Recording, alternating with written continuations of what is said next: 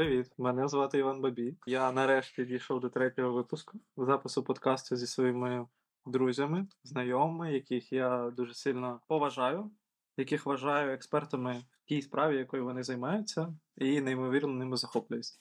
Е, Сьогодні цього разу вирішив запросити в гості, а точніше сам прийти в гості до Івана, який є власником Віранди. Е, Це кав'ярня у місті Прилуки. Наразі у Прилуках є дві точки у Івана. І, власне, поговорити з ним про каву, поговорити про десерти, поговорити про те, як можна було в такому молодому віці творити два заклади і при цьому розвивати свій бізнес системно, з жагою створити щось краще, щось круте у такому маленькому місті. Іване, привіт. Привіт. Окей, так, давай тоді почнемо з першого питання. Як би ти себе охарактеризував? Я б себе характеризував дуже просто, тому що я людина, яка завжди хоче навчатися, завжди розуміє, що є в кожної людини що навчитися, дізнатися і використати це на користь себе, інших, своєї команди, сім'ї і так далі. Тобто можна сказати, що я вчений, емперик, проте підприємець одночасно. Клас. Е, Lifelong learner. Типу, у англійській мові у підприємців є така штука. Е, Дуже часто всі говорять про те, що якщо ви хочете досягати успіху, досягати якихось власних вершин, ставати краще, ставати більше, потрібно навчатися протягом всього життя.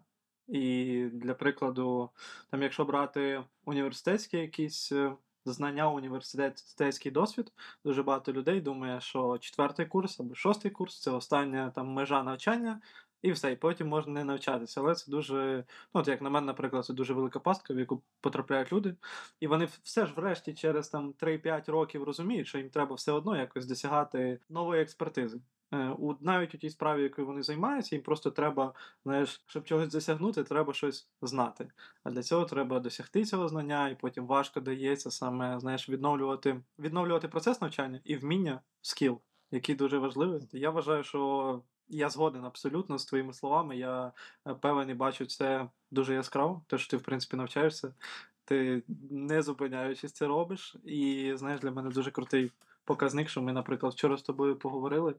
Я зрозумів, що у тебе нема плато. Ну, типу, ти просто лупашиш, знаєш, типу, кожного разу ми там з тобою бачимось раз в місяць, раз в два місяці, але тим не менш кожного разу в тебе щось нове і є результат, і підтвердження цьому або підготовка до якогось масштабного проекту, який, власне, я певен, що буде точно яскравіше і точно краще, і витягне весь твій бізнес, власне, на новий рівень, бо сам, сам ти постійно розвиваєшся і стаєш краще для того, щоб створювати продукт, і при цьому, як ти кажеш, піклуватись про команду і теж давати їм цей досвід. Тож, lifelong learner. Це приємно чути, і, мабуть, що дуже важливо вказати, що навчатися це класно, але ці знання потрібно постійно тестувати в реальному житті, тому що книга завжди гарно пише, але все-таки реальний досвід, е, побудований на теорії, на минулому бо досвіді, він завжди важливіший, він завжди більш цінний. Він справді показує, що ці знання здобуті варті, чи вони справжні, чи вони просто взяті з повітря. Поділись, які саме методи навчання ти використовуєш, які в тебе є там шляхи того, як ти навчаєшся, і як ти власне тестуєш ці ідеї свої на практиці. Е, Дуже важливо брати, е, коли ти підприємець, ти по факту маєш дуже багато різних скілів, які тобі потрібно прокачати, різних знань, яких потрібно здобути. І, мабуть, найцікавіше це, це те, що ти навіть не одразу розумієш, куди потрібно копати. Тому що ну, можна, наприклад, вивчити всі кавові курси, об'їздити е, всі кавові тренінги, приєднатися до якоїсь е, команди з бариста, здобувати перемоги на чемпіонаті. Але це не означає, що людина зможе якісно примінити це в реальному житті в своїй сфері, тому що іноді ти можеш якийсь той необхідний пазл здобути там, де ти е, не думав. От, наприклад, в різні аспекти життя людини її цікавлять різні речі, паралельно від її там основної роботи або професії, або бізнесу.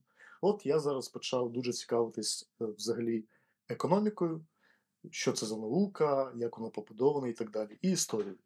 Тому що ти можеш напряму споглядати на людей, які тебе надихали в минулому, надихають якісь моменти для себе почерпнути і дати відповіді на складні життєві запитання. Тому що на будь-якому етапі розвитку в тебе є певний роудблок, де ти розумієш, що іноді з живих людей тобі може хтось не надати відповіді, а тільки твій аналіз минулих історій, людей, біографій зможе надати підсказку, що тобі потрібно зробити далі. Я знаю, що фактично вивчаючи книги е, різного формату, як як завжди буває, для різних людей одна і та сама книжка приносить різний сенс, і фактично те, про що ти говориш, коли ми шукаємо відповіді на якісь питання, то ми перебираємо багато інформації і стараємося знайти в тому чи іншій ситуації, в той чи іншій біографії, воно або е, якомусь досвіді, який людина передає, стараємося знайти відповіді для себе.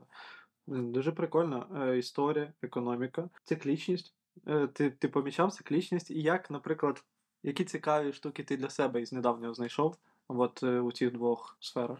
Е, Можна було б сказати, що в якійсь мірі історія циклічна, але як я вже побачив по досвіду прочитаного, вивченого в цьому напрямку, що, на жаль, для нас це не так.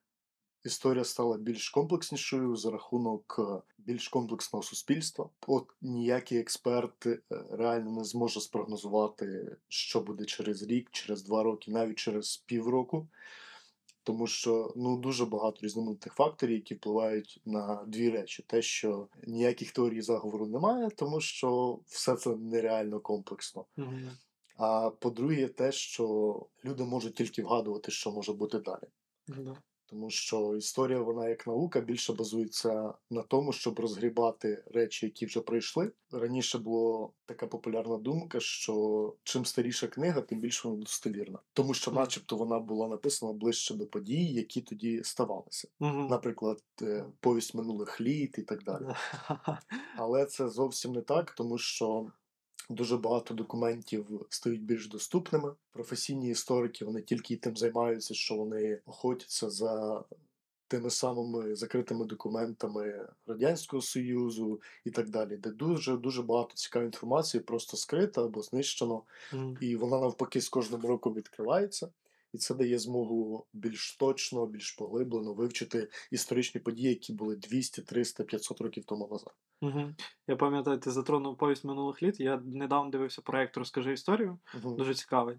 І насправді там говориться про те, що Нестор Літописець він більше збирав інформацію з людей, і через це вона є не дуже достовірною. Того е, да, в будь-якому випадку порада людям не забувайте фільтрувати інформацію так само, як перевіряєте її будь-де, бо умовний чат GPT, про нього взагалі там історія того, що double-checking потрібний 100%, але тим не менш, да, навіть книжки вони все-таки описані через призму конкретної людини або через е, повісті окремих людей. І важливо, можливо, не не перевіряти всю інформацію, бо це прям задача як окремий проект, але витягувати конкретні речі, які необхідні, і піддавати їх сумніву. А ще важливіше, як ти кажеш, перевіряти на практику. З навчання теж хотів додати. Е, ти говориш, що є ну, що можна їздити там на змагання і так далі. Я згадую кейс, чесно кажучи, Бініського, uh-huh. який створив нюанс кофі. І це приклад е, людини, яка є супермайстром, там, чемпіоном, саме з якого виду. Його завжди це цікавий момент щодо Олександра. Він довго його вважали крутим лате-артистом найкращим в Україні. І йому якийсь момент, можливо, набридло, можливо, хотілося доказати, що він не тільки лате-артист. І він підготувався і взяв перше місце, якщо не помиляюсь, в 19-му році, це, мабуть, прямо перед ковідом, взяв український чемпіонат просто по класиці. Тобто, де і про еспресо було, і про молоко, і так далі. Mm-hmm. Тобто, людина загалом, і книжка його називається Лате-артист, але все-таки це людина дуже з багатьма векторами розвитку, тому що в нього і обсмажка своя, і заклад, і він як майстер крутий своєї справи. Тобто, це той момент, коли людина вдається до різних сфер розвитку, але це допомагає його основній меті. Це розвиток там кавої культури України, е, його взагалі бренду, е, його як особистості це його шлях. І він круто дуже з ним справляється, тому це надихає. Бо я е, точно знаю, що він, ну там умовно, коли там півроку тому, плюс-мінус, відкрив нюанс як е, перший свій заклад, першу свою кав'ярню. І для мене, як для людини, яка багато аналізує кав'ярні як закладів, це був приклад закладу, який був створений підприємцем вперше. е, формату кав'ярні. Е, бо я побачив дуже багато якихось там деталей, умовно, сервіс недосконалий, умовно, е, там контент-маркетинг він е, був в дуже зелених таких тьмяних кольорах і зараз трошки залишається. Людина вклала в продукт.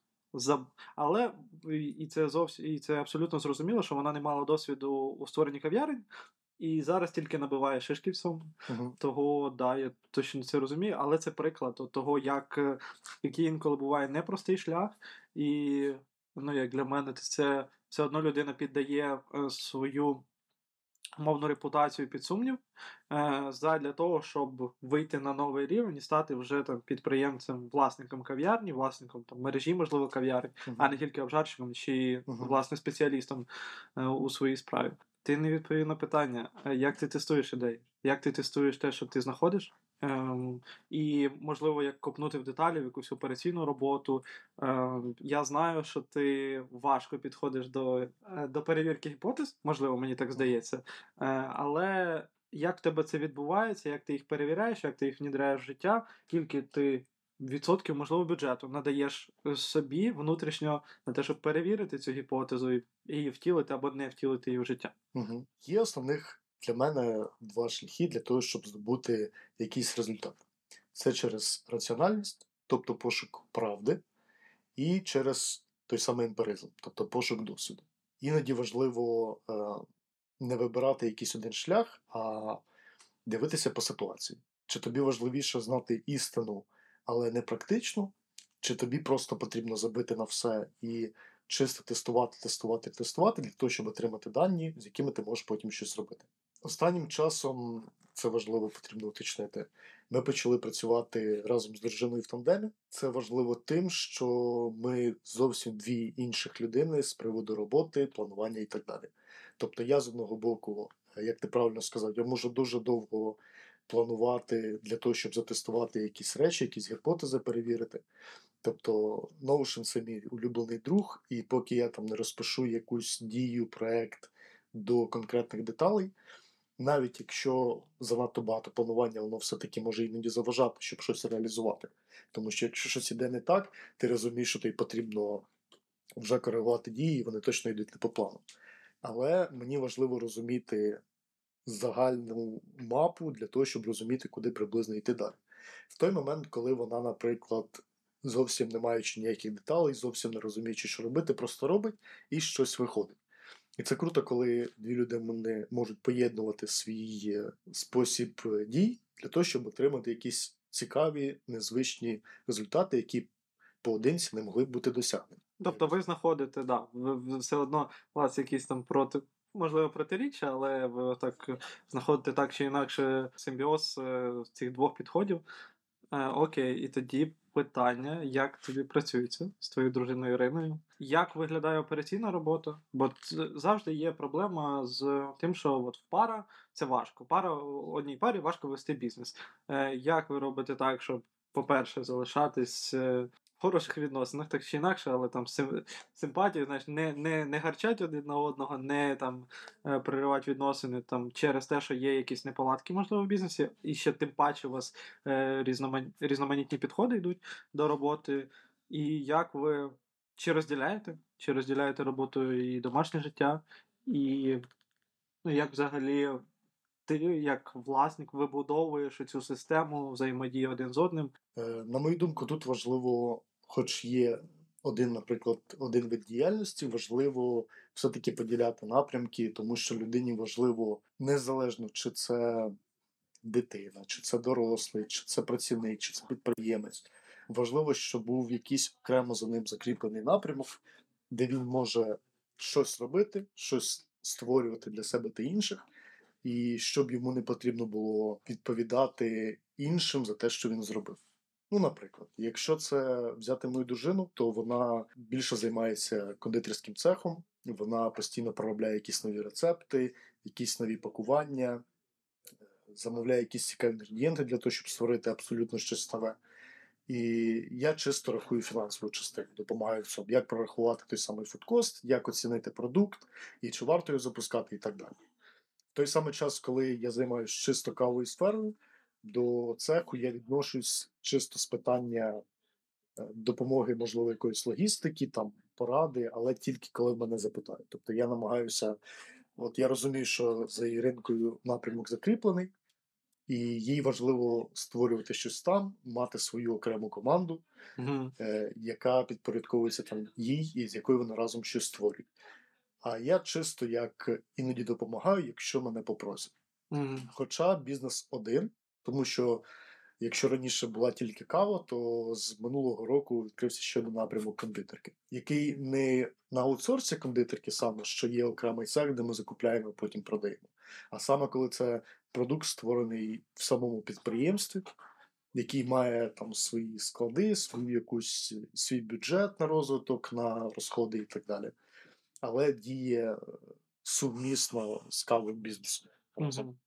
Тобто, так, тобто, фактично, у вас є, ну, в бізнесі це ж бізнес-юніт називається, як, типу, е, кондитерська справа, але вона підпорядковується тобі. І в такому випадку, як відбувається, наприклад, е, Ірина хоче більше десертів, Мгм. там плюс 5, плюс 10 до, до меню. Приймає рішення хто оста- от, остаточно ти чи вона?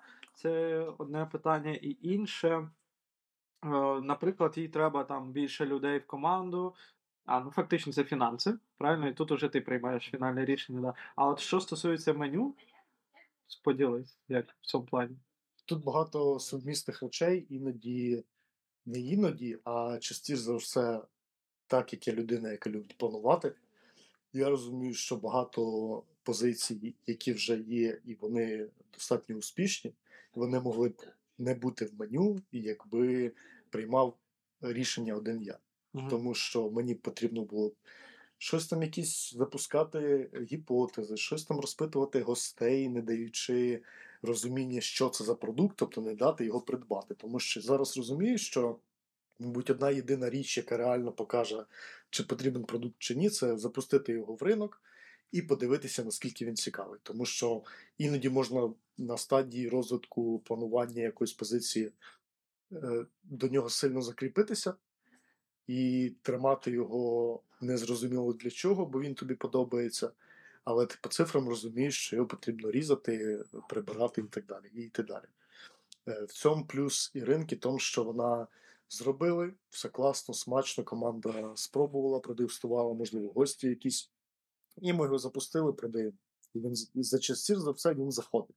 Мгм. Тому що, мабуть, є гарний кредит довіри до закладу, бо завдяки минулому досвіду, коли людина бачить нове, вона дегустує, і їй воно подобається. Це впливає на шанс того, що в наступний раз вона також задегустує щось нове, і воно їй сподобається. Чи правильно я зрозумів? Ти говориш, що є, навіть якщо десерт він не комерційно не дуже успішний, але він подобається там якоїсь частині людей, він залишається в меню, так? Чи, чи ні? Е, Чи навпаки? Так як комплексність бізнесу зараз не дуже велика, то в принципі таких ситуацій, щоб в тебе були величезні там товарні залишки, і ти розумієш, що якийсь десерт ну зовсім не зайшов, такого немає. Найбільше за те, що, наприклад, якісь позиції А, Б продаються краще, ніж позиції С, Д, але С, Д тобі подобається більше. Загалом е, все в балансі, і є там топ-5 основних, наприклад, десертів, які е, завжди є фаворитами. А решта це чорні конячки, які в теорії можуть дуже гарно залетіти, проте потрібно реально тестувати. Угу, зрозумів. Питання про мікроменеджмент. Е, по-перше, наскільки сильно ти влізаєш в операційну роботу там кондитерки? Бо ти говориш, що е, Ірина є відповідальною за цей процес, ти більше там наглядач, плюс, е, плюс е, відповідаєш за фінанси і там консультуєш, можливо, по якимось десертним рішенням. Але е, да, наскільки сильно інколи ти сам можеш залазити в процес? І друге питання: наскільки у вас систематизована система репортів і оцих обговорень? Чи у вас вони там поки нативно йдуть, чи ви там збираєтесь раз в тиждень і проговорюєте якісь пункти, які е, Ірина надає як гіпотези, а ти вже даєш свою відповідь по цьому? Е, Через те, що цех активно розвивається і він е, є швидко зростаючим, проте не, поки що не дуже масштабний. Важливо кожного дня дивитися, як він себе почуває. Це все з точки зору операційних завдань, це все від е, дегустацій до закупівлі деяких інгредієнтів прямо тут і зараз, тому що в нас є дуже різних багато фруктів, ягід в десертах, які потребують, щоб, наприклад, їх придбали зараз, зробили сьогодні і все, щоб не було залишків, щоб е, десерт швидко реалізувався, тому що е, деяких тих картах потрібно розуміти, що деякий десерт може дуже добре зберігати свої смакові якості там декілька днів, а деякі потрібно реалізувати сьогодні, наприклад. Тобто, все одно нагляд за, за кухню він відбувається щоденно, так, Так. чи інакше. Типу. Так.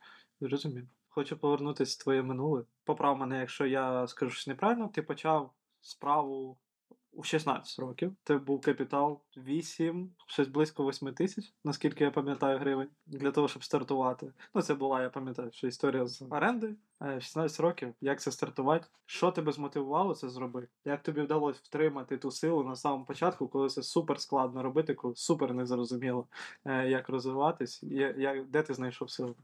Взагалі, ідея кав'ярні почалась зовсім не з кав'ярні. Спочатку мова йшла про пекарню. Був у мене гарний товариш, е, який був також дуже ідейний, дуже, я б сказав, би, жгучий, з великим запалом, мотивацією, який любив пробувати перебрати багато ідей, діяльностей, але як ми потім зрозуміли, людині важко менеджити, людині важко бути в житті якогось підприємства, якогось бізнесу для того, щоб його роз- розвивати довгостроково. Е, Як виявилося, те, що потім було в мене, тому що мені подобається бачити, як щось росте поступово, якщо щось росте з маленькою і поступово набирає свою могутність, якщо так можна сказати. На той момент мій товариш був на пару років старше, в нього було трошки більше досвіду по роботі, трошки більше досвіду по сфері хорика, бо він працював в декількох закладів. Зрозуміло, що в такому віці е, капіталу таке слово можна забути, це якісь е, невеликі кошти, які ти думаєш, як е, використати, щоб хоч щось вийшло, хоч щось затестити, чи твої взагалі думки, мрії мають сенс, чи не мають. І тому я розумію, що на старті дуже сильно енергія мого товариша тянула, плюс вік, Мгм. плюс досвід. Це було більше в позиції ментора і е, учня. Тобто я був в позиції учня, він був в позиції ментора. Але пропрацювали ми зовсім недовго, декілька місяців, там 3-4. Ми зрозуміли, що ми хочемо різні речі бачити. Ми зрозуміли, що кава, наприклад, для мене це дуже важливо, а пекарня це дуже-дуже складний бізнес, особливо якщо ти не маєш досвіду. Це навіть на тому ринку, який був 5-6 років тому назад, це вже був достатньо такий е, складний бізнес. Тому потрібно було вибрати, якщо вже я залишаюсь сам, потрібно було вибрати те, що тобі подобається, Мгм. те, в що ти в чому довго можеш розвиватися і не бачити якихось уже більш мі... плюс-мінус е, дорослих грошей. Тому я вибрав каву. Я взяв декілька позик у друзів, у сім'ї. Я їх згодом виплатив, тому що це важливо завжди повертати, щоб люди не думали, що ти не є договороспроможним. І рок за роком. Потрошку набуваючи скіл, як і ти ростеш активно, як і бариста, як і менеджер навіть такому мікропідприємстві, ти починаєш розуміти, е, як ти хочеш бачити це все далі. Ти багато їздиш, е, надихаєшся іншими закладами. Дуже важливо було на той момент е, життя постійно їздити в великі міста в Київ, Львів, е, бачити, як культура розвивається там, тому що маленькі міста це така штука, що деякі речі заходять так само, як і в великих містах, дуже швидко, а деякі речі будуть актуальні тільки там через рік-два. І тобі потрібно зуміти спрогнозувати, що може залетіти ось в ці місяці, і набивати свої шишки, знання в цьому, щоб потім реалізувати. Як це так само, наприклад, було е, з матча. Ми одні з перших, хто почали готувати взагалі якісно, розумітися, хоч трохи в ній, замовляти класні, класну матчу само по собі. А з іншої сторони, є, наприклад, такий продукт, як фільтр. Як би я його не любив, але я розумію, що нашому ринку поки що ну дуже важко пояснювати. Тобто ти професійно все пояснюєш кожному гостю, що таке фільтр, чи він кращий, чи він якісніший, але зовсім зовсім малий відсоток е, гостей е, хоче його бачити кожен день, і ти розумієш, що потрібно дати невеличку паузу, щоб потім заново спробувати з цим продуктом заходити. Тобто, чи правильно я розумію, на початку в тебе була історія з тим, що в тебе було, ну, по-перше, прийняте рішення от я буду продовжувати справу там, власноруч. Я так розумію, що е, приміщення було одне й те саме, так? Де ви починали і де ви продовжили. То було прийнято рішення, були взяті зобов'язання на те, що на конкретну справу.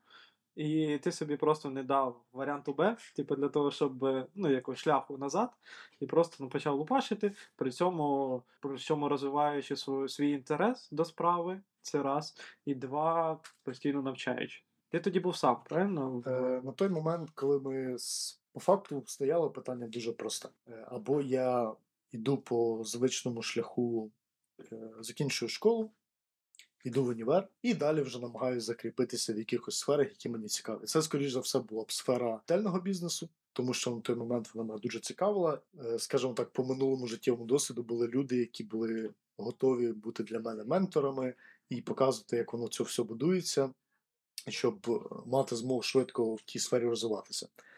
Або в мене була можливість все-таки продовжити свій шлях е, по каві, будувати своє повністю на своїй відповідальності, потроху, з меншими, можливо, перспективами, але ти вже розумієш, що відповідальність на тобі, тільки на тобі. За розвиток, за все. Е, На той момент е, ми пробували працювати і з найманими працівниками, але рік-півтора ми працювали з моєю бабушкою. Вона якраз звільнилась була з роботи. Вона дуже мені сильно допомогла з точки зору е, підходу до справи, тому що на той момент е, я розумів, що потрібно правильно зробити, щоб продукт був якісний, але також потрібно було правильно відноситись до мікроменеджменту, до самих звичайних побутових питань, на яких будується також підприємство. Наприклад. Е, банальні речі, як вибрати кращого постачальника по неосновному продукту, а, наприклад, там по напоям, по молоку і так далі. У бабусі був цей досвід? Е, так, так як вона працювала, вона ветеран е, торгівельної сфери взагалі, то в неї вже була чітка інтуїція, що потрібно зробити, е, як, які умови можна вибити трошки краще, якусь там знижечку і так далі Це- можливо, якийсь там промопродукт безкоштовний. І на старті з тим бюджетом це було дуже корисно, тому що я розумів, що в тебе є людина поряд, яка максимально чесна, максимально зацікавлена, мотивована так само розвивати, як і ти. Да, і ти можеш довіряти без, безумовно. Так. Так. Тому що все-таки ну, ти розумієш, що в цьому віці е, дуже-дуже важко розбиратися в людях, розуміти, що ти взагалі хочеш в них знайти для того, щоб працювати з ними разом. Е, але згодом ми зрозуміли, що співпраця разом вона дуже тормозить нас, тому що я вже трошки набрався досвіду, я зрозумів, що або справа буде потрошку відмирати, тому що в нас ну, зрозуміло з бабусею дуже різні підходи до роботи. Вона хоче робити все потроху, дуже не ризикувати і так далі. А я розумів, що потрібно ризикувати дуже сильно, брати за це відповідальність і, якщо що, виправляти. Для цього дуже потрібна енергія, багато робочих годин, е, мінімум вихідних і так далі. І це зрозуміло, в її віці її такі речі вже не цікаві, і Ну. потрібно щось максимально стабільне, типу як робота, але своє. Угу. І ми дійшли до висновку, що повністю власності залишаюсь я, розвиваю, і там деякий е, період е, виплачуємо, якщо це можна назвати дивіденди. й. Я якраз хотів запитати вже в активній формі, типу, чи отримує бабуся дивіденди з того, що вона започат... допомогла започаткувати бізнес? В якійсь мірі так, деякий час це було, і, але потім повністю ну, все по домовленості. Навіть якщо це родич, потрібно розуміти, що потрібно відокремлювати сім'ю від роботи, і якщо вже ви згоджуєтесь на такі речі, як розділ майна, розділ підприємства, потрібно розуміти чіткі умови. Ти не можеш, наприклад, отримувати е, якийсь відсоток від продажів навіть через 5 років після того, як ти пішов з компанії, якого б розміру вона пішла, тому що вже зовсім компанія через 5 років може змінити свою суть існування. Типу, як вона починалася, це зовсім не те, яка вона є зараз. Якщо я дивлюсь назад, я розумію, що ми зросли навіть не так, як по якійсь там капіталізації або знанням і так далі. Це все зрозуміло. Воно, якщо все правильно робити по, по роботі, то воно завжди потрошку буде приходити. Дуже сильно змінилося мислення, тому що коли ти будуєш щось там в молодому віці, ти дуже ти кожного року змінюєшся. Твій погляд на речі постійно змінюється. Тому я розумію, що це в якийсь момент було важливо, бо цей кавий бізнес е, ріс разом зі мною. коли ти в 16 років е, відкриваєш, ти зовсім не розумієш, що проходить, ти зовсім не розумієш, як спілкуватися, наприклад, з державними структурами і так далі. До того моменту, що ти розумієш, наскільки комплексний взагалі український ринок, і все одно в ньому можна виживати і процвітати, бо в тебе вже є набутий досвід. Ти з самого початку починав цю історію з суперякісною кавою, максимально, ну, максимально якісною, яка була на той момент, і видавати от, максимально крутий продукт. Чи ти брав, за приклад, наприклад, якісь е, кав'ярні, які були на той момент? От давайте я зроблю так, можливо, трошки краще, і вже потім, з часом, через якийсь період, ти зрозумів, що є, там дізнався про третю хвилю, яка теж з'явилась умовно, вона ж теж з'явилась десь в той період, коли ти почав імплементувати, наприклад, свій бізнес. Е, Щодо продукту і якості, то звісно, спочатку ми починали, от відверто кажучи, з дуже поганого продукту, тому що за рахунок малого бюджету ти не маєш змогу, ти навіть не маєш досвіду для того, щоб підібрати якісне обладнання, якісний продукт. Ти просто починаєш працювати і вже бачити, що з цього вийде. Ми працювали на якомусь лютому купажу робусти арабіки з якимсь незрозумілим обладнанням під оренду, і до якого б зараз ти навіть і не підійшов, тому що ну, ти розумієш, що йому вже потрібно на пенсію. Але тим паче, навіть з тими моментами роботи, ти починаєш розуміти, от пройшовши там 5-6 років, ти починаєш розуміти одну класну штуку, що іноді важливіше почати е, з таких речей дуже-дуже мінімальних, тому що потім кожен етап розвитку ти починаєш більше цінити. Ніж, наприклад, як зараз бариста приходить якусь топову кав'ярню, наприклад, в нього не було досвіду, він стажується, навчається, і він навіть не знає, як це там зварити смачний еспресо, відносно смачний, на старому, неякісному обладнанні з нестабільною кавомолкою і так далі. Тобто в нього немає оцього скілу зробити максимально якісний продукт з тих палок, які в тебе є. До речі, як думаєш, це можна називати експертизою, коли людина має дуже вузький досвід, е, вона, вона є умовним майстром справи у дуже новій техніці, але оцей широкий досвід, коли ти, як мій друг психолог говорить, що ти не усвідомлюєш, як воно працює. Тобто ти знаєш умовно, що є от така штука. Ти знаєш, ти е, розумієш, як воно працює, на цьому ти працюєш. Але усвідомлювати весь спектр там машин, різноманітності, різноманітності зерен, як з ними співпрацювати, як чинити, наприклад, ті самі штуки вручну, а не викликати майстра, і щоб е, кав'ярня простоювала там три умовних три доби, і на цьому там дуже багато втратило грошей. Як вважаєш, це можна називати експертом? І як би ти порадив людям, де можна знайти цей досвід, якщо він дуже маленький, і як його розширити за допомогою яких інструментів? Тут, мабуть, можна сказати так, що якщо це, наприклад, найманий працівник, який виконує, ну, наприклад, бариста або кондитер, тут важливо мати вузьку експертність для конкретних функцій та задач. Наприклад, тобі потрібно е, давати якісний сервіс, готувати класний продукт, мати якусь мінімальну фінансову грамотність, щоб ти розумів, чому в тебе кафе сходиться чи не сходиться, скажімо так. Угу. Проте, якщо це вже якась мінімальна керівницька посада, тут потрібно розуміти, що досвід повинен бути максимально різноманітний, тому що, от, наприклад, я вже зустрічав декілька шеф-бариста, і це навіть е, відносно популярні вже мережі, які навіть кавомолку не чистили, не розбирали. В них завжди це виконує майстер. Це не є круто, тому що хай навіть майстер завжди допоможе і так далі. Але це той пристрій, за який ти кожного дня там працюєш, або твоя команда працює, і ти навіть не розумієш, як він функціонує. Це дуже важливо. Е, Є речі, наприклад, які мені допомагає чинити майстер, є речі, які я роблю сам. По факту потрібно брати якусь річ, брати YouTube, брати якісь закордонні форуми і просто мандрувати, читати, пробувати та і все. Для цього саме головне потрібно час та бажання. Ну, це як е, пам'ятаю в книжці Дена Кеннеді, жорсткий менеджмент, якраз говориться про те, як тобі треба.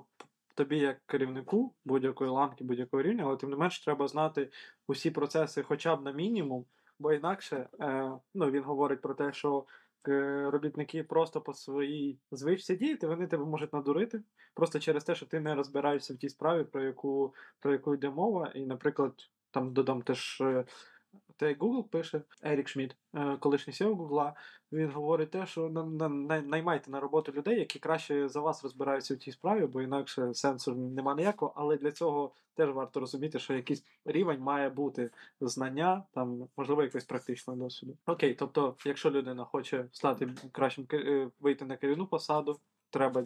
Треба діскаверити, треба практикуватися і йти в умовні стартапи маленькі, які е, дають дуже різнобарвний досвід через е, відсутність е, ресурсів. Під ресурсами я маю на увазі співробітників, е, конкретних людей під конкретні задачі. Тут важливо також розуміти, що я на нього називаю синдром європейця. Європа відома тим, що ну як я це бачу, тим, що люди навчаються на якусь одну професію, вони роблять її дуже якісно, дуже класно. Але якщо ти попросиш їх там замінити лампочку, починити розетку, або там, наприклад, е, зробити ще щось, що побутове, вони не зможуть цього зробити, тому що вони е, не отримують оцей загальний досвід, який присутній в, грубо кажучи, в пострадянській країні. Тому що нас вчили бути, грубо кажучи, універсальним солдатом. Ти зараз виконуєш це, потім ти виконуєш те, і ти вмієш робити всього потрошку. Важливо поєднати цей досвід. Тобі потрібно вибрати одну-дві теми, які ти можеш бути назвати себе експертом, спеціалістом. Наприклад, в мене це там кава і мікробізнес. Але є теми, які мене цікавлять, яких е, можна їх назвати хобі, яких ти розвиваєшся, які тобі дають такий буст до твоєї основної діяльності. Те саме, як я сказав, економіка, історія і так далі. Що я можу сказати про свою команду? Мені важливо, згідно з моїх цінностей, це як я вже зараз можу проаналізувати, сказати. Я одразу показую і проявляю свою довіру в тому, щоб бариста, кондитер вони були автономними. Тобто людина повинна змогти сама справитися з нестандартною ситуацією. В нас є класне правило, в нас не існує штрафів або якихось е, методів покарання і так далі, тому що кожен розуміє свою відповідальність в нашій команді. Тобто, кожен е, може, кожен має право голосу, mm-hmm. кожен може вплинути на загальний розвиток нашої маленької компанії, і кожен може справитися зі своїми задачами, і навіть більше, якщо такі виникнуть. І якщо людина розуміє, що їй потрібна допомога, вона завжди її отримає. У нас така суміш е, демократії, анархії і так далі. Тому що я одразу для себе деякий час тому назад зрозумів, що мені е, чуждий метод керування де є зверху вниз, коли є керівник, який просто каже, що робити. Я вважаю, що такі речі потрошку відходять е, в минуле, угу. і потроху-потроху вони будуть втрачати свою актуальність. Тобто мені здається, що коли в тебе є загальний організм, да, звісно, хтось потріб, повинен приймати рішення, але тобі важливо в кожної людини запитати її думку, тому що 90% ти зможеш прийняти краще рішення, яке буде корисне всім, ніж якщо ти будеш думати тільки своєю головою, ні з ким не радитись і тільки сам приймати рішення. Да, я я з тобою повністю згоден, бо я розумію, що ти наймаєш тих людей, які і мають потенціал розвитку, і мають бажання розвиватися типу, в своїй сфері, і фактично да, вони більше залучені в процеси, і вони більше розуміють е, де усі деталі і як їх можна покращити. Повністю з тобою погоджуюсь, що треба поєднувати саме ці два підходи. Я називаю їх ремесленник, я не знаю, як українською перекласти, думав про це тільки що. Ремесленник і керівник керівник бізнесу. Коли ремесленник це людина, яка по дуже глибоко занурюється в свій процес, знає всі деталі, знає типу, максимально як оптимізувати свою роботу, ту, яку вона виконує, і і може справді там допомогти, проконсультувати, і може називатися експертом навіть е, у тій в дуже маленькій ніші. А керівник проєкту це людина, яка. Е, причому неважливо, вона є менеджером чи вона є баристою, mm-hmm. просто щоб вона мислить як керівник проєкту, що вона е, відчуває, що він чи вона причетні до бізнесу, вони впливають на бізнес і вони хочуть його так само розвивати, а не просто є там найманими співробітниками 9-5 і і все таке. Да, Дуже круто, що ти поділяєш ці підходи, я це точно знаю. І дуже круто, що ти їх е, транслюєш на свою команду і даєш їм так само право голосу, не лізеш в мікроменеджмент. Дуже інколи, ну, мікроменеджмент, як на мене, то він 90% взагалі не потрібен, бо це просто стояти над душою людини, яка знає краще, ніж ти, і воно саме звучить і виглядає навіть не дуже окей. І щодо того, як ти говориш, що світ е, переходить трошки в нову фазу, саме бізнеси. Я теж я дуже маю надію і дуже сподіваюся, що керування як голубим океані, е, як стартапом в голубому океані, коли треба придумати нові ідеї, е, і для цього треба залучати всіх і давати оцю свободу думки і при цьому не штрафувати, навіть е, як Google, ну, Google про це говорить, як типу, давати робити помилки і давати їх поощряти помилки, бо бо фактично будь-які наші діяльності ми більше робимо помилок, ніж робимо правильних речей. Якщо ми хочемо розвиватися, якщо ми робимо одну і ту саму роботу, зрозуміло, що там помилок вони близькі до нуля з часом, але якщо хочеться Е, як співробітнику шукати нові підходи, то варто не боятися це робити і робити. А якщо менеджер чи керівник говорить тобі, що це погано, то я і своєму колу друзів теж говорю, що треба треба шукати щось інше, або або йти до керівника вище і перевіряти його на цю відповідність до цінностей, які можливо прописані просто в компанії. Тоді на них опиратися і дивитися, чи вони відповідають факту, або дивитися перш за все на людей, чи вони є ті, ким б хотілося б стати. Е, да, Бо ми, наприклад, діяльності, я я для себе визначив, що є точно три е, три людини, які в моїй компанії, які є менторами моїм. Перша це моя керівник безпосередній. Я там навчаюсь в неї комунікації з командою, як ефективніше е, залучити їх до роботи, і як не боятись вирішувати складні справи. Інша людина це операційний директор, якого я ну я бачу на схожі підход на схоже працює мозок, і через це я розумію, що мені варто рівнятися на нього. Він дуже швидко, якщо він береться за задачу, він дуже шв... він швидко поглиблюється, швидко її вирішує, швидко розкидає задачі, делегує там якісь деталі. Е, Ну і далі перевіряє, щоб робота була зроблена. І третя людина це SEO, е, який, з яким я теж взаємодію. я бачу, що будучи навіть е, керівником компанії там близько ста людей, все одно можна залишатись людиною щирою, відкритою, з розумінням того, що навколо є команда експертів, які знаються більше, ніж він у деяких там деталях, а він збирає ці дані, аналізує їх. Вирішує, е, який вектор обирати, ну і, звісно, орієнтується на свою інтуїцію, але найголовніше, що справді залишається людиною і не намагається бути умовним босом, як це було в нульових дуже популярно, що люди ходять і показують себе. Незрозуміло кого просто. Да. Залякують людей для того, щоб вони працювали на своїх роботах, аб'юзивні робочі відносини. Мені дуже подобається підхід. Е, також в іншому подкасті Ані Завертайло, як вони в команді спонукають кожного почувати себе як підприємець. Тобто навіть вони навчають там прибиральницю до того, як їй на свою ланку роботи дивитися як підприємець, що можна покращити кожного дня, mm-hmm. як можна ефективніше використовувати ресурси і так далі. І це класно, тому що, ну, по факту, ж головна ціль бізнесу це генерувати прибуток. І, в принципі, на цьому можна було б зупинитися.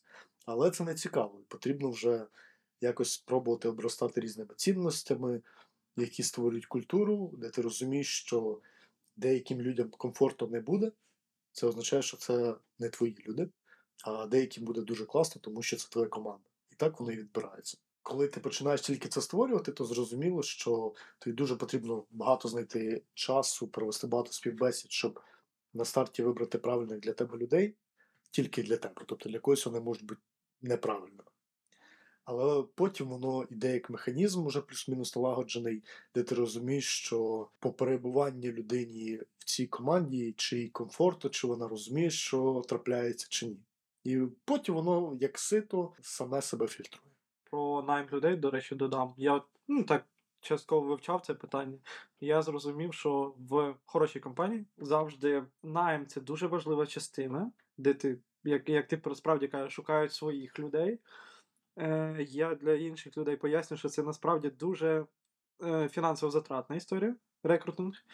Бо це реклама, бо це пояснити, бо це навчити. Перших там е, декілька місяців це справді людина несе убиток компанії більше, ніж прибуток, але це вклад у людину. Тому це е, багато займає ресурсів, але тим не менш це дуже важливий процес для кожної компанії знайти свою людину. А звільнення це теж дуже невигідна історія, як, як кінцевий етап, бо фактично весь той ресурс, який був витрачений на початку, він анулюється і доводиться заново витрачати на нову людину стільки саме ресурсів. Ну, ладно, не анулюється, але е, доводиться заново починати новий цикл пошуку співробітника на ту саму позицію. Якщо, звісно, позиція є необхідною в компанії, е, а не там була рішенням типу, додатковою. Того, да. Як це? Це так. Але ще є один цікавий погляд на е, цю проблему в тому, що, от, наприклад, якщо є компанія, яка завжди росте, особливо якщо це компанія, яка на стадії розвитку максимального, швидкого, вона постійно змінюється. В неї поповнюється, я так кажу, банк знань і навичок. Тобто, це та штука, яку не можна виміряти, але напряму бачиш, які вона результати дає е, для цього бізнесу. От, наприклад, дуже важливо не створювати суперзірок в команді з точки зору так, щоб на них трималася вся справа. Угу. Тому що якщо це правильніше було б цих людей спонукати іти далі, якщо вони бачать якісь сфери розвитку для себе, для того, щоб не застаюватись на одному місці. Важливо, щоб в тебе більш навички і досвід був розподілений по всій команді, так ти можеш, е, грубо кажучи, знизити свої ризики того, що все піде не так, якщо, наприклад, працівник вирішить піти кудись далі. Я, наприклад, своїх дівчат завжди спонукаю, якщо ви бачите якісь ну, максимально класні можливості не в цій сфері, не в нашій команді, робіть це, і це класно. Тому що ну, ми всі розуміємо, що кава сфера загалом. Зараз вже, звісно, не так, але загалом це проміжна сфера від е, пункту А до пункту Б. І потрібно розуміти, що потрібно любити е, цю людину, з якою ти працюєш, потрібно турбуватися про неї, і в якийсь момент її потрібно відпустити. Пообнімавшись, пожавши руки, е, підтримуючи гарні відносини, але відпустити, тому що в кожного своє життя, кожен повинен розвиватися багатосторонньо, пробувати себе в інших сферах. Е, хтось, можливо, захоче більше піти в сім'ю, хтось захоче, можливо, перейти на більш високодохідну і більш конкурентну роботу з точки зору е, економіки, взагалі, так? Хтось, можливо, взагалі хоче відкрити свій заклад і просто розуміє, що йому потрібний набраний досвід для того, щоб його використати. Це класно, ти просто будеш розуміти, що людина наб'є ті самі шишки, щоб побудувати приблизно такі самі. Mm-hmm. Це прикольно побачити там і, можливо, допомогти порадою людині, яка це все буде проходити. Тому важливо, от, е, наприклад, в сфері е, кави потрібно розуміти, що важливо сильний фокус приділяти оцьому банку знань навичок для того, щоб нові е, бариста приходили і максимально швидко могли внедрятись в колектив і давати вже дуже. Звісно, вона, звісно, вони не зможуть давати ту саму ефективність на старті, як більш досвідчені бариста. Але Ціль в тому, щоб знизити оцей час, коли вони почнуть давати гарну ефективність, гарний продукт mm-hmm. завдяки оцім накопиченим знанням і досвіду. Про суперзірок я я повністю з тобою погоджуюсь. Єдине, я хочу для людей, так для загального розуміння, уточнити, що е, не вирощувати суперзірок не означає поощряти активність, проактивність людини. Це трошки інакше. Це дуже стандартна така історія, коли і ви кожен, кожен, я думаю, з тих, хто слухає, розуміє, про що я. Коли ти працюєш, ти захворів, а на тобі тримаються якісь там декілька процесів, які ти не мо, е, які не були делеговані. І у такому випадку справді важливо з самого початку, якщо ви хочете бути ефективним для команди, для компанії, приносити максимальний досвід, не забувати, я би сказав, документувати процеси, які ви робите. Е, бо документація це такий найменш. Можливо, не суперефективний досвід, як е, пряме менторство, е, коли ти передаєш ці знання, але документація, як мінімум, дає інструкцію людині, що робити у тій ситуації, в якій вона потрапила, і як їй виконати той чи інший процес. Ну і звісно, ділити знаннями навіть. Просто перенести цю звичку, ділитись знаннями з людьми з іншої з вашої команди, бо всі так чи інакше ви працюєте над одним продуктом, і гірше від цього не буде, а лише буде тільки краще. І повірте, люди вам будуть вдячні за те, що ви е, допомагаєте їм швидше е, зробити свою справу ефективніше і не наступати на свої граблі. Є цікава в мене замітка про всяку документацію. От для кав'ярні це базово різні чек-лісти по функціональності кав'ярні кожного дня, там закриття, відкриття і так далі. Я зрозумів, що в якийсь момент я їх роблю навіть для себе і для нових майбутніх е, працівників. По тій причині, що коли я виходжу зараз іноді в зміни, а це трапляється ну дуже рідко, можливо, там раз-два на місяць, можливо, і взагалі за місяць не виходжу на зміну. Я просто розумію, що наскільки моя команда вона ефективніше працює, ніж я в цих функціях, тому що я приходжу як е, заново, я не пам'ятаю майже що як робити, але це все виписано, і я так само зможу ефективно зробити, як вони, тому що вони це виконують, наприклад, кожного дня, і в них реально вже більше досвіду і ефективності в цьому, і результативності. То щоб мені бути на їхньому рівні, мені потрібно за ними повторювати. Хоча це створено було мною, тобто і тобі потрібно свій досвід заново пережити, щоб зробити так само класно, як і вони. Круто. Ну слухай, це дуже крутий елемент. Так, да, звісно, я розумію, що це трошки довше займає в тебе часу на виконання тої чи іншої роботи, але, але да, дуже важливо інвестувати свій час так само в передачу знань, бо е, я бачу теж, що у світі якраз таки оця культура відкритості і культура щедрості з знаннями вона стає кращою, стає більшою. І це справді важливо, там, умовно, як і в фінансах 10% відкладати, так само відкладайте, як мінімум 10% свого часу робочого для того, щоб ділитись.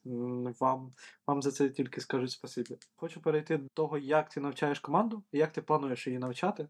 Як ти розвиваєш? Бо я знаю, що ти багато е, так чи інакше ресурсів але вкладаєш в навчання своїх співробітників, і цікаво, що, що відбувається в тебе зараз, і як ти плануєш надалі розвивати цю частину робочого часу з команди, скажімо так. Е, мабуть, основна частина е, по навчанню це перші три місяці, коли тобі потрібно максимально головне, щоб людина була відкрита до нових знань, до навичок. Потрібно в одного в одну-двох співробітників максимально запихнути все, що ти знаєш, е, для того, щоб людина вже могла з тими інструментами працювати і досягати якихось результатів. Пробувати, помилятися, помилки завжди одні й ті самі. І потрібно все нормально відноситись і пояснювати, що це, це все пройде, це нормально. Важливо показувати взагалі авангард культури, авангард сфери, як воно йде по навичкам. Тобто, це по факту каві тренінги.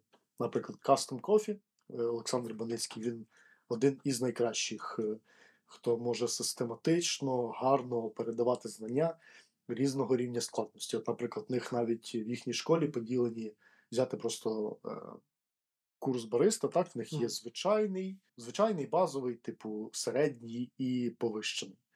Тобто на різні рівні розвитку. Тобі також потрібно іноді проаналізувати ринок, в якому ти працюєш, і наскільки ці знання зараз актуальні. Тому що, от, наприклад, ми зараз на такому етапі, що ми розуміємо, ми могли б реалізувати дуже крутий продукт. Ми могли покращити, можливо, обладнання, з яким ми працюємо, щоб давати прям ідеальний продукт. Але ми розуміємо, що ринок не готовий до цього. І тобі потрібно трошки зменшувати свої е, темпи реалізації, можливо, подивитись там, де ти ще не допрацював.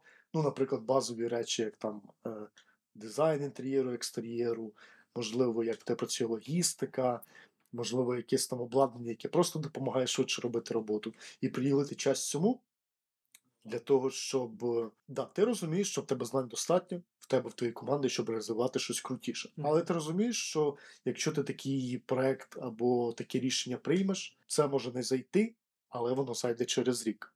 Просто може реально аудиторія бути не готова. Мгм. Тому важливо показувати команді, як роблять е, круті ребята в інших містах, щоб в тебе була оця насмотреність, наглядність, як воно функціонує. І пояснювати, що ось чому це щось ми можемо зробити зараз з тими ресурсами, що є, і воно буде корисно, ефективно. А щось потрібно зачекати.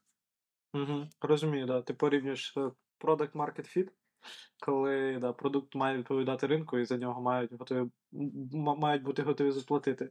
А ти робиш, наприклад, умовні тестові середовища, коли ти даєш е, задачі своїм бариста для виконання тих обов'язків, які вони вже знають і вивчили в Києві, але зараз вони ще не можуть їх реалізувати. Умовне, я не знаю, там проведення капінгу якогось, або е, просто тест на е, ну, еспресо під нові техніки, можливо, щось таке. Ми під час війни трошки зменшили, грубо кажучи, фінансування такого всього нового, проте все одно намагаємося проводити хоча б ті самі калібрування, де ти розумієш, що воно дасть буст до основної роботи. Ти розумієш, як хоча б вирізняти ці смакові дескриптори в тому самому еспресо, в хедбрю і так далі. І ти розумієш, що деякі речі, які ти хотів би внідрить. Зараз потрібно просто навчити цьому команду, щоб воно було, ну, по-перше, просто як додатковий розвиток, е, щоб людини завжди був е, відкритий інтерес до сфери.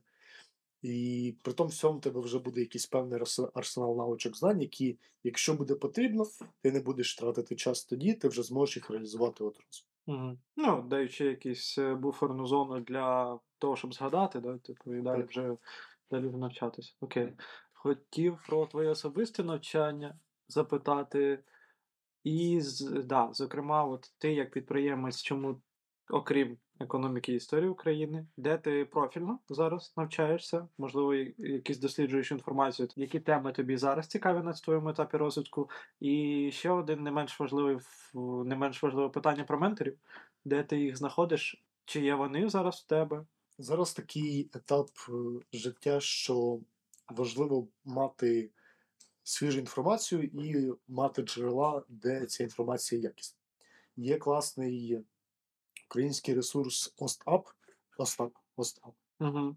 Е, Там е, є різні види щодо малого бізнесу підприємництва, про нововведення законів, про прогнозування взагалі певних сфер, е, де ти будеш розуміти, що до чого тобі в теорії потрібно готуватися. Тому що воно ж як проходить. Може бути 10 прогнозів, тобі потрібно бути до них всіх готових, а може не реалізуватися жоден, або реалізуватися всі. Yeah. І ти ніколи не знаєш, як воно вийде. Але ти створюєш для себе такий, кажучи, ментальний спортзал, де ти можеш підготувати себе до певних ситуацій, і якщо вони трапляються, в тебе вже оці ментальні м'язи, вони готові для того, щоб відповісти на певні. Тобто, фактично, дуже прикольно. Я не знав про цей сайт, постав. Е, додамо лінку в опис. І да, це ж фактично ризик менеджмент, дає можливість хоча б бачити, які умовні ризики. Я можу там те, що я розумію, може потенційно відноситися до твоєї сфери. Це власне до субпродукту, це податок на солодкі газовні напої. Які я розумію, що якщо його введуть в дію, або ну да, його планують ввести в дію, що фактично це підвищить ціну твоїх е, пепсі, кола, таких, е, таких напоїв, да, і це теж вплине на економіку, ну, на економічну модель бізнесу. Тут важливо ще ж пам'ятати, що ми живемо в правовій державі, і це класно, але це дає певну відповідальність на людей не бути нейтральними і приймати якусь сторону. Тому що е, я сподіваюся, ми колись дойдемо до того, що слово лобіювання в нас не буде чимось негативним. Мгм. Воно буде білим, узаконеним. Це, грубо кажучи, коли в тебе є, наприклад, у вас є 100 ідейних рестораторів від великих е, мережевих ресторанів до невеличких кав'ярень, де ви можете впливати на якісь рішення. Я раніше був членом е, Національної ресторанної асоціації. Зараз поки що там я на паузі з певних причин, але так слідкую, куди вони в яку сторону розвиваються. Це дуже крута організація, яка об'єднує як і малих, так і дуже відомих українських рестораторів. І воно діє як і в якійсь мірі спілка, де ти можеш реально впливати на якісь е, течії в законах країни. Тобто, от, наприклад, є певний там апарат юристів, і дуже гарно е, асоціація спрацювала, коли був ковід. Мгм. Деякі рішення, які могли б вбити ресторанну сферу зовсім, просто було обговорено впливати на це і пробувати щось зробити, і переконати державу, що цього не потрібно робити. Реально врятували дуже дуже багато бізнесів. Про це мало хто може знати, але це все ж взагалі як проходить. Якісь речі висвітлюються в новинах, якісь не висвітлюються. Мгм. Але все одно потрібна ця довга робота з державою, з органами, щоб пояснювати. Завдяки аналітиці. Ось буде, якщо ви зробите ось це. Якийсь чиновник рахує, він розуміє, що цього не варто робити, і це не вводиться.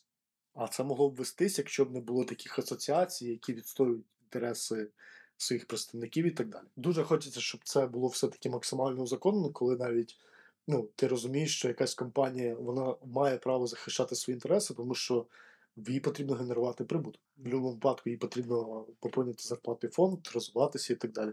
Незалежно, чи це якийсь приємний бізнес, типу як кава, їжа, чи це там казино і цигарки.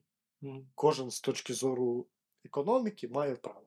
З точки зору моралі, це вже інша річ, типу, це вже е, другорядні речі для бізнесу, якщо брати взагалі для чого він створений. Я тут від себе додам, що е, то та історія, яку я помітив, що справ... політики забувають е, проаналізувати спочатку з усіх сторін той закон чи реформу, яку вони планують ввести, забувають по- порадитися з експертами у цій області. І через це, да, справді, коли є груп, групи людей, які зацікавлені у лобіюванні, у відстоюванні своїх інтересів, то е, дуже добре працює і да, справді врятує. І я, я розумію там умовно потенційно, як могли вбити бізнес, коли просто, просто через те, що про нього не думали. Ну, типу, е, коли там ковід у всіх паніка, то там політики теж люди, і вони так само свою, е, у них може бути викривлена оцінка. Тих чи інших е, ситуацій і пріоритизація. Власне, вони не думають, наприклад, думали про короткострокову, а довгострокову ресторанний бізнес міг би програти. Дуже круто, що люди збираються командами, групами людей і лобіють інтереси. Я теж за абсолютно таку історію. Хочу перейти до майбутнього. Про плани не говорять, але розкажи, які ти цікаві вектори розвитку свого бізнесу бачиш, і мож, можливо, які.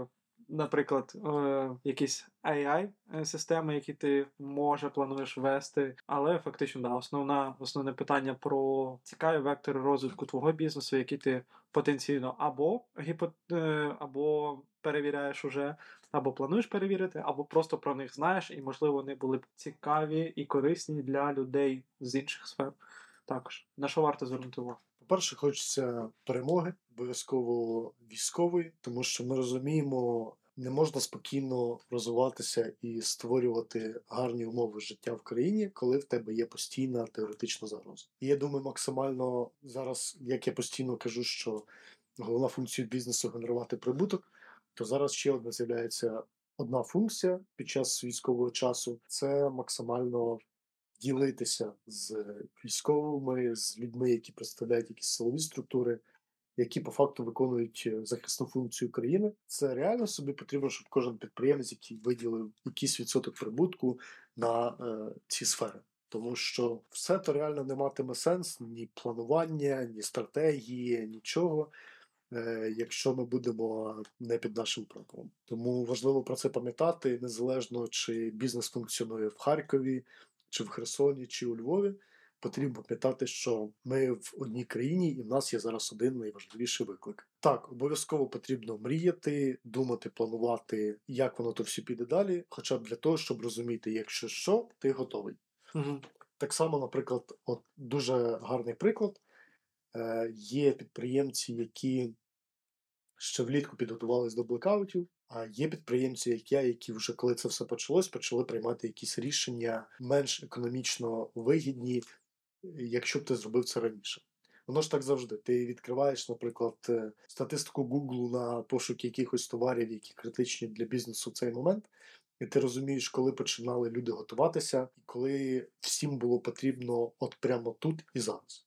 І ринок дуже це добре показує. Не всі, звісно, люблять перекупщиків, бариг, які е, іноді накручують дуже великі ціни на певні товари. Проте так працює ринок. Добре, що він у нас вільний, коли ти можеш робити його живим, і коли він реально відображає інтереси покупців, продавців до якоїсь певної сфери. Тому що якщо б він був би регульований, ми б жили в комунізмі і соціалізмі. Де не право голосу, а право, Чогось. право певних людей да, вирішувати долю всіх. Тому це реалії, е, потрібно адаптуватися, потрібно думати про все одно ми будемо відбудовувати наші території, нашу країну. Потрібно думати про те, як, наприклад, зараз захід країни перенасичений по ринку пропозицій, тому що дуже багато бізнесів переїхало. Деякі хочуть повернутися. Це важливо, тому що е, ці всі міста потрібно буде відбудовувати. Потрібно дуже важлива діяльність бізнесу в цьому, тому що це як і робочі місця, так і ті самі внески на відбудову, так і самі поповнення до бюджету. Тому що воно здається, що якісь там податки з ФОП це невеликі суми. Але якщо ти порахуєш, скільки ФОПів, якщо це стабільно робити систематично, якщо це знаходити з компромісою з державою, то воно все класно виходить і довгостроково це гарна культура. Тому що навіть порівняно з е, той самою Польщею, у нас на приблизно те саме населення, в нас в два рази менше кількості ФОП. У нас 2 мільйони, в них 4. Потрібно цьому також сильно приділяти увагу, тому що це вже ФОП це така серйозна економічна одиниця, яка може впливати на економіку країни, як вона зараз, як буде діяти в майбутньому. То, що генерує фактично прибуток, то що. Так. Ну, І хочуть е, відкритися в Криму, я думаю, в майбутньому. Всі настільки скучили за тим, що Крим український, що кожен хоче мати внести свою лепту в розвиток е, цієї території, повернення до гарного атмосферного стилю життя рідного, який всі звикли бачити в нас. мгм. Там довгий час він відсутній. Це глобально.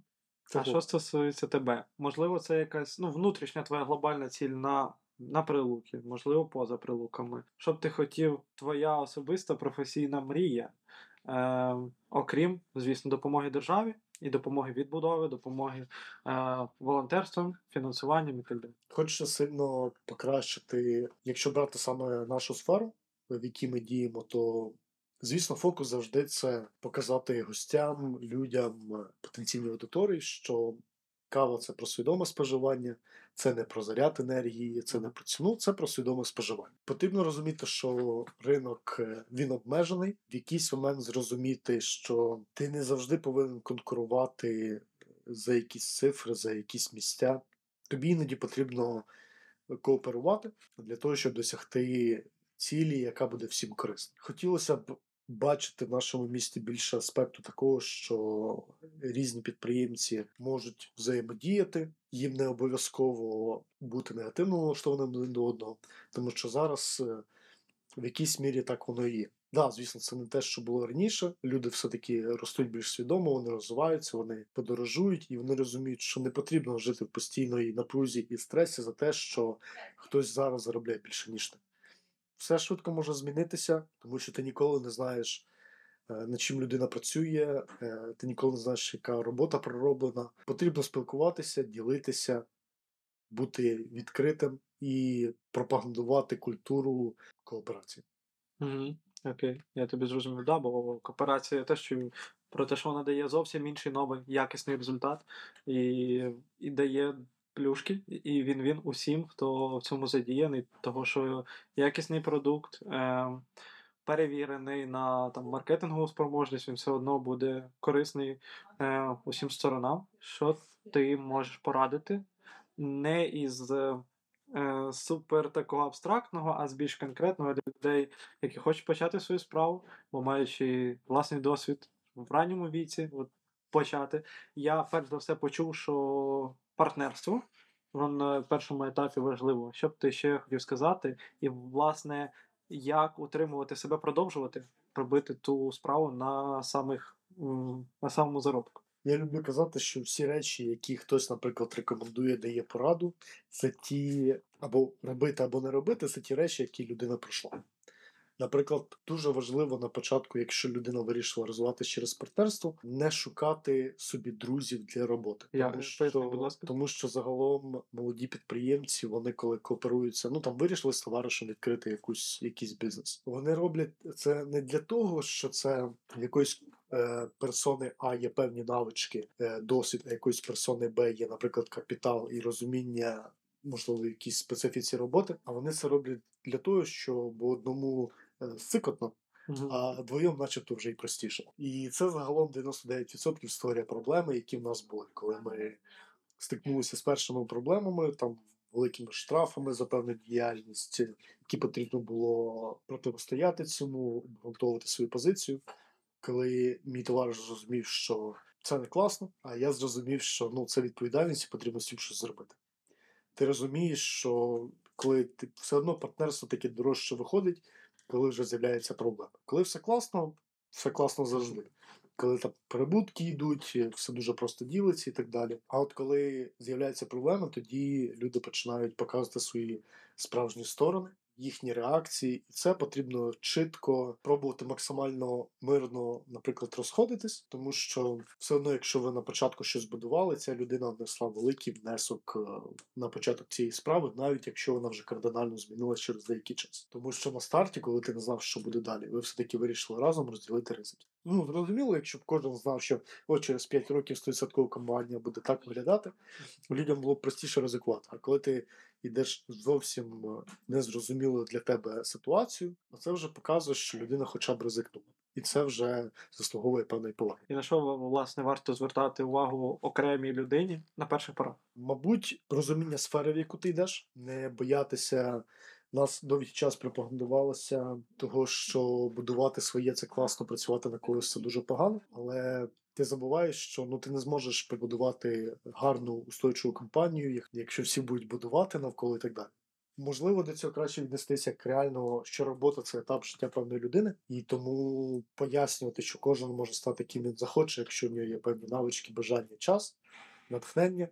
Але робота це класно в тому аспекті, що ти можеш з мінімальними ризиками спробувати щось, подивитися, чи взагалі тобі це подобається. Як сфера діяльності. Так. От, наприклад, якщо людина хоче відкрити кав'ярню, 100% хай де працювати найкращу кав'ярню або в кав'ярню, яка їй подобається, наприклад, там по там, як працює керівник, або як працює команда, злагоджено чи не злагоджено.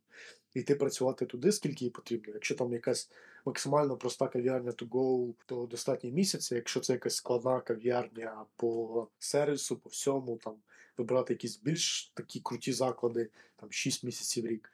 Це безцінний досвід, за який ти не ризикуєш грошима. Так, ти типу приносиш в це свій час, енергію, але ти даєш щось взамін компанії, і вона працює далі завдяки цьому. Але ти отримуєш безцінний досвід, який вже здобули до тебе, який ти по факту отримуєш реально безкоштовно, тобі ще за це ще й платить. Mm. Дуже класно, коли є керівник, який це одразу розуміє, і він не буде відносити якісь свої особисті емоції до того, щоб ти пояснюєш йому, що от я прийшов попрацювати, наприклад, рік, угу. і я хочу бути максимально для вас корисним, я хочу навчитися, але я піду далі. Дуже цінно знайти такого керівника, який буде за таку позицію, тому що не буде напрягу по роботі. Ніхто нікого не буде підставляти, mm-hmm. не буде зверхнього або якогось незрозумілого відношення. Буде просто двохстороння повага, незалежно від позиції керівника, працівника і так далі. Важливо мати повагу завжди, тому що ми просто граємо там різні ролі. І ролі завжди можуть змінюватись, бо це все дуже дивно. Один керівник може стати співробітником для цієї самої людини. Так само. Останнє питання. Питання, яке цікавить тебе, яке ти хочеш і можеш задати мені прямо зараз. Експронтом це все виглядає більш натурально.